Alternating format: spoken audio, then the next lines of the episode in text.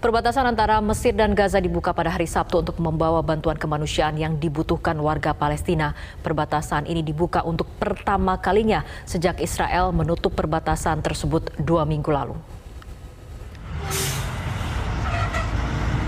Truk-truk membawa bantuan dari Rafah ke Deir al-Balah, di mana bekal bantuan tersebut akan didistribusikan ke berbagai tempat di Palestina. Kantor berita Al-Kahira milik pemerintah Mesir mengatakan hanya 20 truk yang melintasi perbatasan dan masih ada lebih dari 200 truk yang membawa sekitar 3.000 ton bantuan. Truk-truk tersebut telah ditempatkan di dekat persimpangan selama berhari-hari.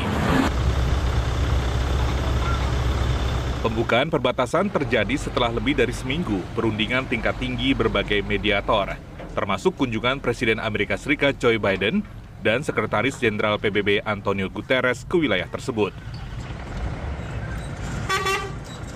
Dan pembukaan tersebut dilakukan beberapa jam setelah Hamas membebaskan seorang wanita warga negara Amerika dan putrinya yang masih remaja. Keduanya merupakan tawanan pertama yang dibebaskan setelah serangan Hamas pada 7 Oktober ke Israel. Israel bersikeras bahwa tidak ada yang akan memasuki Gaza sampai sekitar 200 orang yang ditangkap oleh Hamas dibebaskan.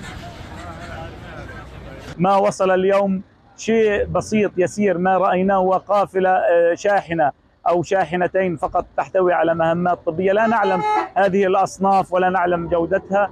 يتم التنسيق الآن مع الأونروا لتسلمها طبعا توزيعها على مرافق الوزارة إذا كانت هناك استخدام عاجل لها احنا PBB mengatakan bantuan kemanusiaan akan dikirimkan ke layanan medis Bulan Sabit Merah Palestina.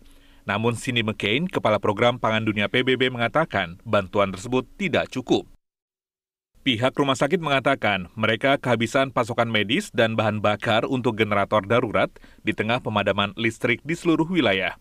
نأمل من كافة أحرار العالم بفتح ممر آمن وإسعاف وزارة الصحة بالقوافل الطبية التي تحتوي على الأدوية والمهمات الطبية والمستهلكات والأجهزة التي يحتاجها القطاع الصحي في إدارة حالة الطوارئ وتقديم وإسعاف إسعاف الجرحى والمصابين في كافة مرافق وزارة الصحة على مختلف محافظات غزة. Sebanyak 2,3 juta warga Palestina di Gaza, namun setengah dari warga Palestina tersebut telah meninggalkan rumah mereka dengan kondisi makan dan minum serta persediaan air bersih yang memprihatinkan. Pemerintahan Hamas di Gaza juga mengatakan konvoi bantuan terbatas tersebut tidak akan mampu mengubah bencana kemanusiaan yang terjadi dan menyerukan jalur distribusi yang bisa beroperasi sepanjang waktu. Jelajahi cara baru mendapatkan informasi. Download Metro TV Extend sekarang.